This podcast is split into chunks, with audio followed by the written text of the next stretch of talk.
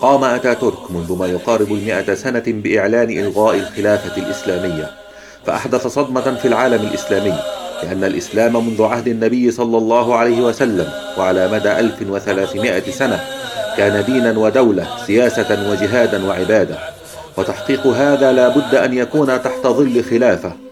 فحمل شباب مسلم مخلص على عاتقه واجب إعادة الخلافة الإسلامية للوجود مرة أخرى. وتسلم شعلة هذا الواجب والشرف جيل وراء جيل إلى يومنا هذا. ما قصة هذه الأجيال وماذا قدموا؟ هذا ما سنعرض له باختصار في حلقات بعنوان الطريق إلى الخلافة. تاريخ الحركات الجهادية من الإخوان المسلمين إلى الجهاد الشامي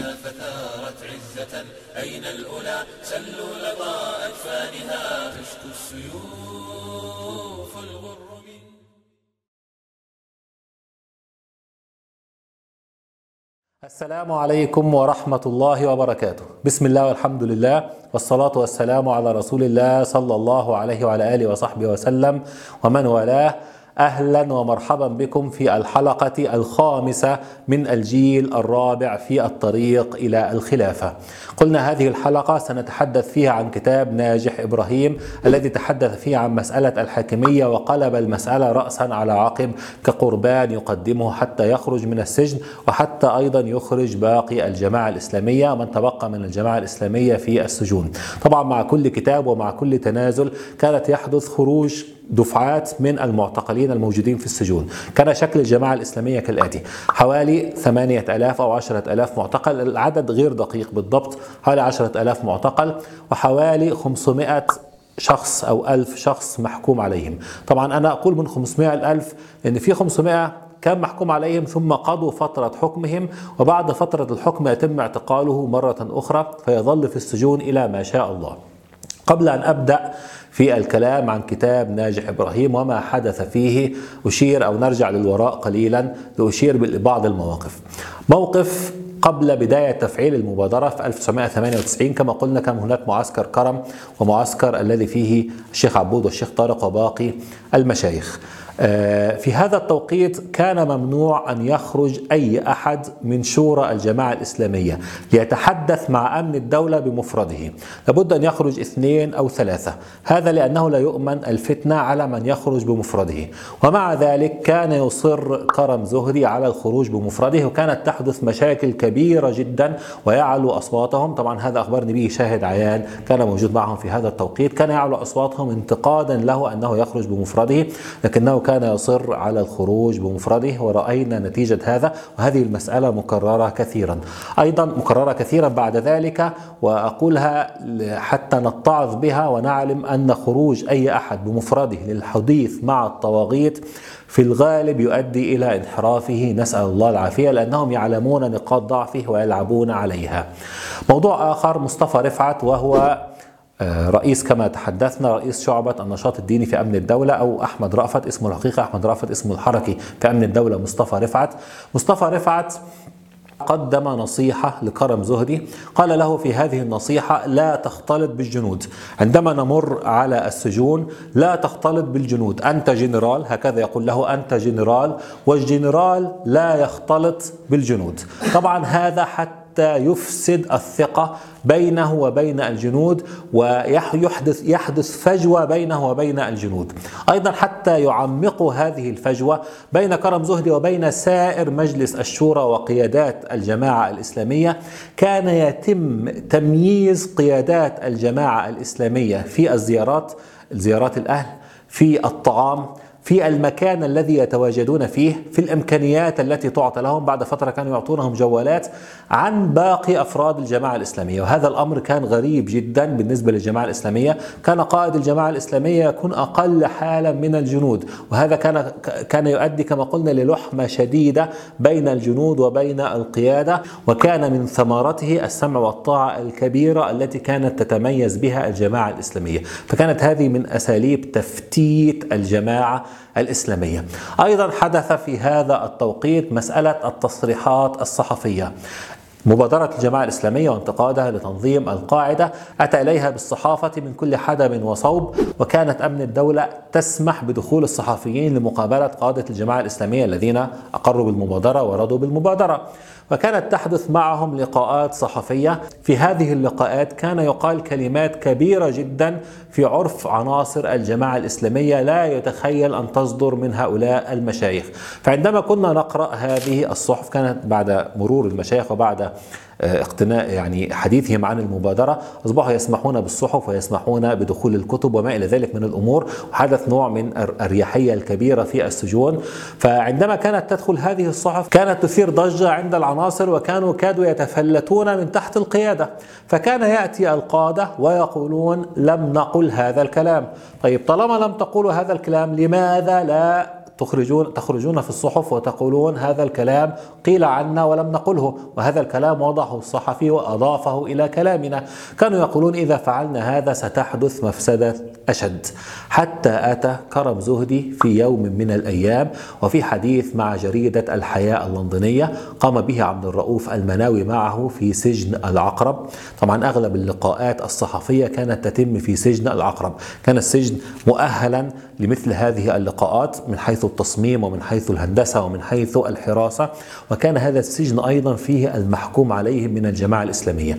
المعتقلون موضوعون في سجون مثل الوادي الجديد الفيوم النطرون حوالي عشرة سجون. أما المحكوم عليهم فيجمع مجموعون في سجن العقرب وكان هناك عرف عرفه أمن الدولة وهو أنه إذا تم تمرير الفكرة من سجن العقرب فستمرر في باقي السجون لأن المحكوم عليهم لم يكونوا موعودين بشيء. يعني إذا قبلوا المبادرة فلن يخرجوا قبل انقضاء فترة حكمهم.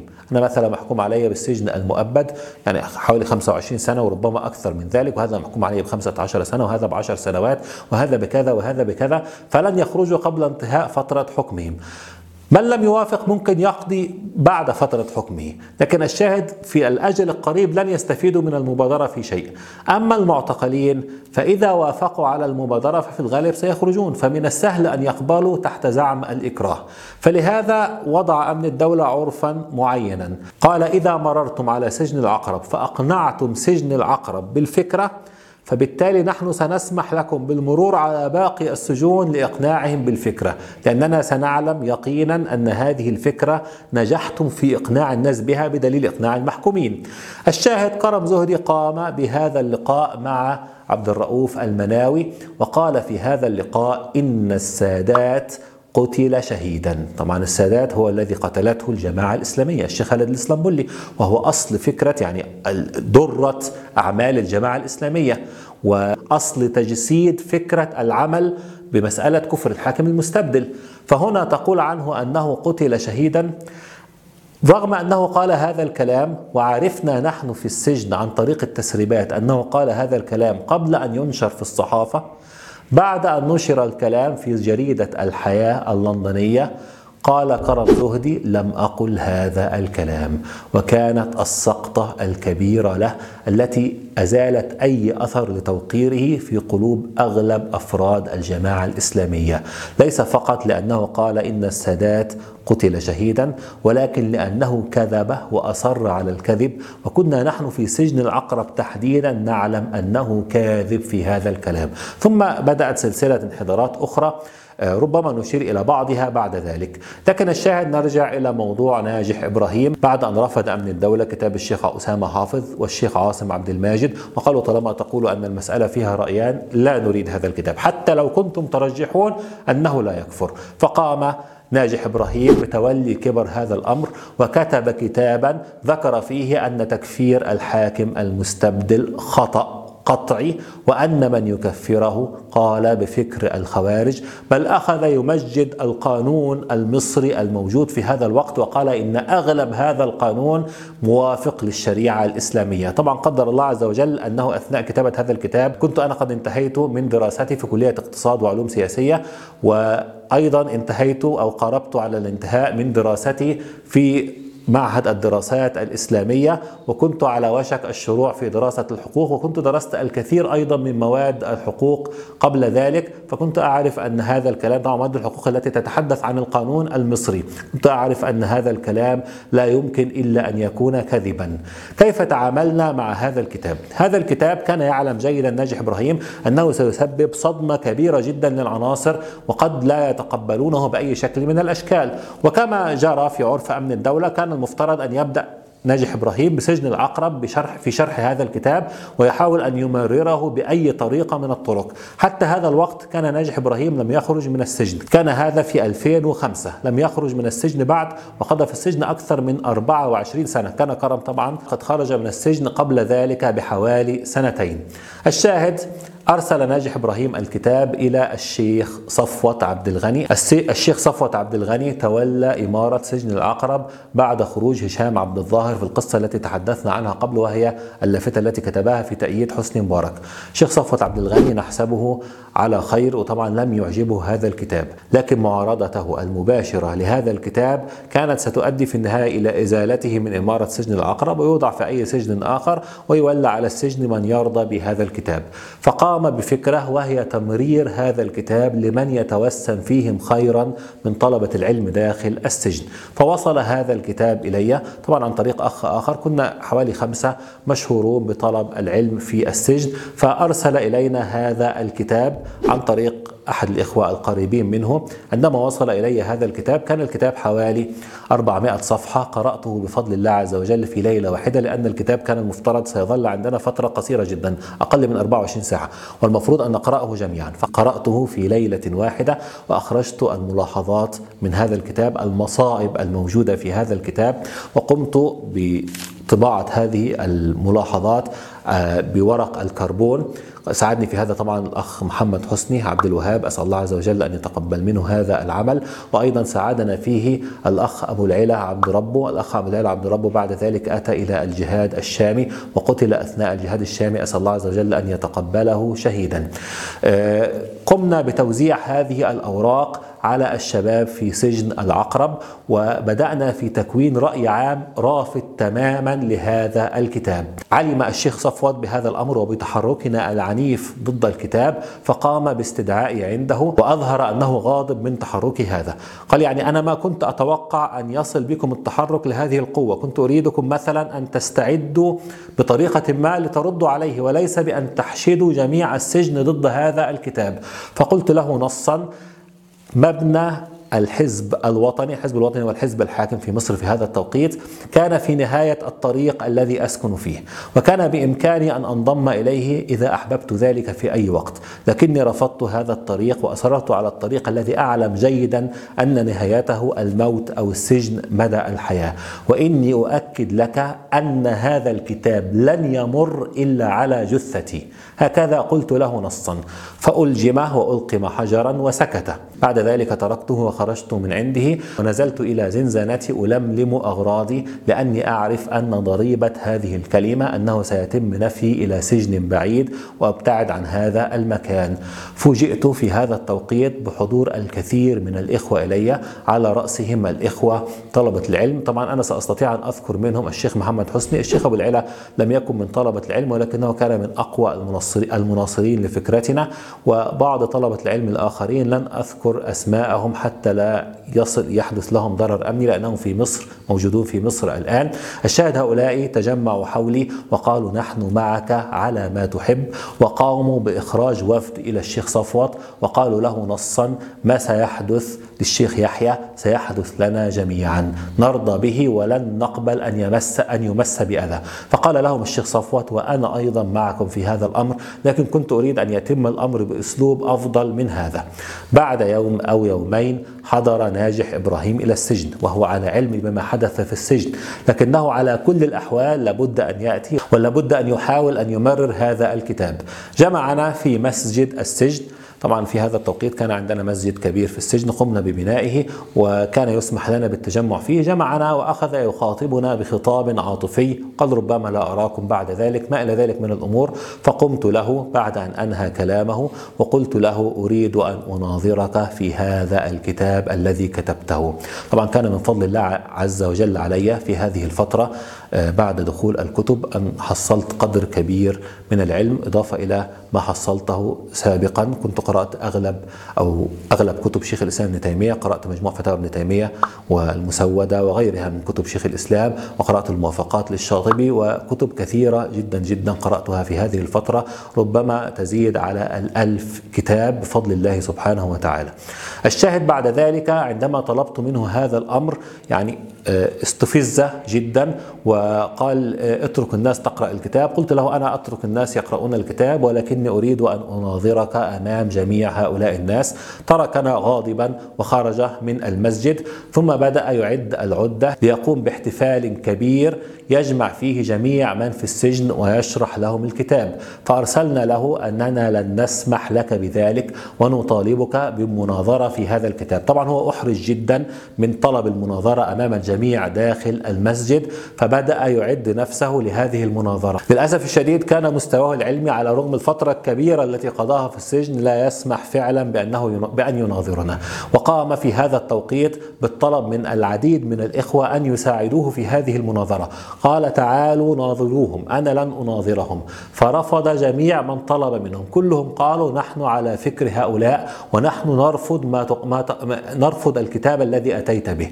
ففي هذا هنا لجأ إلى الكذب. بعد أن حددنا موعدا للمناظرة وطلبنا منه أن تكون المناظرة علنية ويحضرها أكثر من خمسين أخ من إخوة السجن حتى لا يتحجج ويقول أنتم رفعتم أصواتكم أو أي شيء من الحجج التي من الممكن أن يقولها ويحاول أن يتهرب بها من نتيجة المناظرة في هذا التوقيت حينما لم يجد أحد يناظرنا قال أنا أرفض أن أناظركم إلا في جلسة خاصة. تكونون أنتم التلاميذ وأنا الشيخ تسألونه وأجيب فقط. فقلنا هكذا لن نناظرك وهكذا أنت كذبت علينا بعد أن قبلت بعد أن قبلت المناظرة ولم تجد أحد يعينك فيها.